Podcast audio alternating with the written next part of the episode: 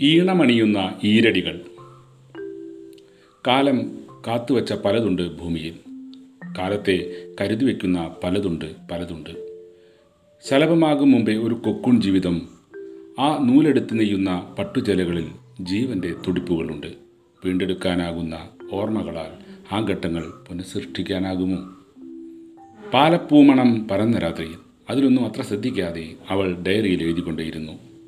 വിഷാദമുറ്റിയ മുഖഭാവത്തിൽ നിഴലുകൾ സമ്മാനിക്കുന്ന ശ്യാമതയിലും അവൾ തനതു സൗന്ദര്യം നിലനിർത്തി. കുറച്ചു നാളായി തന്റെ ഭാര്യയിൽ സന്നിവേശിച്ച ചിന്തനങ്ങളെ ഭർത്താവ് രാഹുലൻ ശ്രദ്ധിക്കുന്നുണ്ടായിരുന്നു. മൂകതമുറ്റിയ ഇടവേളകളിൽ മുക്കിയും മൂളിയും അതിലെ സൂചനകൾ കാരണങ്ങളെ അറിയിച്ചു.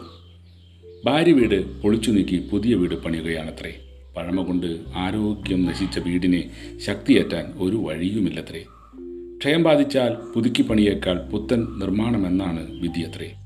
പിന്നെ കരുതി വെച്ച പണം കരുത്തുമായി അളിയൻ പറയുകയാണ് അയാൾ പുതിയ വീടിന് തിടുക്കമിട്ടു. അതിലെന്താ തെറ്റ്? തെറ്റോ? മൗനത്തിന്റെ അകമ്പടിയിൽ തന്റെ പിൻകാലത്തെ ബാല്യകൗമാരങ്ങളെ അവൾ കൈവിട്ടില്ല. അതിന് ശക്തിയേറി വന്നു. അങ്ങനെയാണ് മഴയേറ്റിട്ടും പൊളിച്ചടുക്കി മാറ്റുന്ന വീടിന്റെ പരിസരത്തിൽ അവരെത്തിയത്.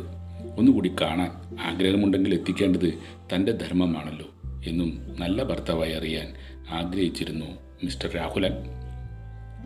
കമ്പിയെടുക്കാൻ ഡ്രിൽ മെഷീനുമായി തമിഴന്മാർ പണിപ്പെടുന്നു. ചുമടെടുക്കുന്ന ബംഗാളികൾ പല്ലെടുത്ത മോണ പോലെ ജനൽ മാറ്റിയ ചുമരുകൾ കാണപ്പെട്ടു. ഒന്നോ രണ്ടോ ദിവസം മതിയാകും എല്ലാം ശുഭമാകാൻ അളിയൻ ചിരിച്ചുകൊണ്ടിരുന്നു. അപ്പോൾ രാഹുലൻ പലതും നോക്കി നിന്നു. ഭാര്യയപ്പോൾ ബബ്ലൂസ് നാരകത്തിനരികിലെ താൻ ജനിച്ച മുറിക്കരികിലായിരുന്നു. അവളെ ചേർത്ത് നിർത്താൻ അച്ചിലകൾ തണലൊരുക്കി. ഏകാഗികളെപ്പോലെ അവർ അവശിഷ്ടങ്ങൾക്കിടയിലൂടെ സഞ്ചരിച്ചു. ഓർമ്മകളുടെ വണ്ടി പാതയോ പാളമോ അറിയാതെ അലഞ്ഞുകൊണ്ടിരുന്നു.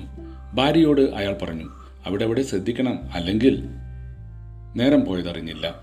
ചിലയ്ക്കാൻ തുടങ്ങിയ ചീവീടുകളും തൂങ്ങിത്തുടങ്ങിയ മഴമര ഇലകളും സന്ധ്യാഗമനത്തിനെ അറിയിച്ചു. ഒരിടം തേടുന്ന ദിനങ്ങൾ ഓരോരുത്തരിലും ഭാവവ്യത്യാസം വരുത്തി. ഉയരേണ്ട കെട്ടിടത്തെ ഓർത്ത് അളിയൻ തങ്ങളുടെ യാത്രയെ അനുഗമിച്ചു.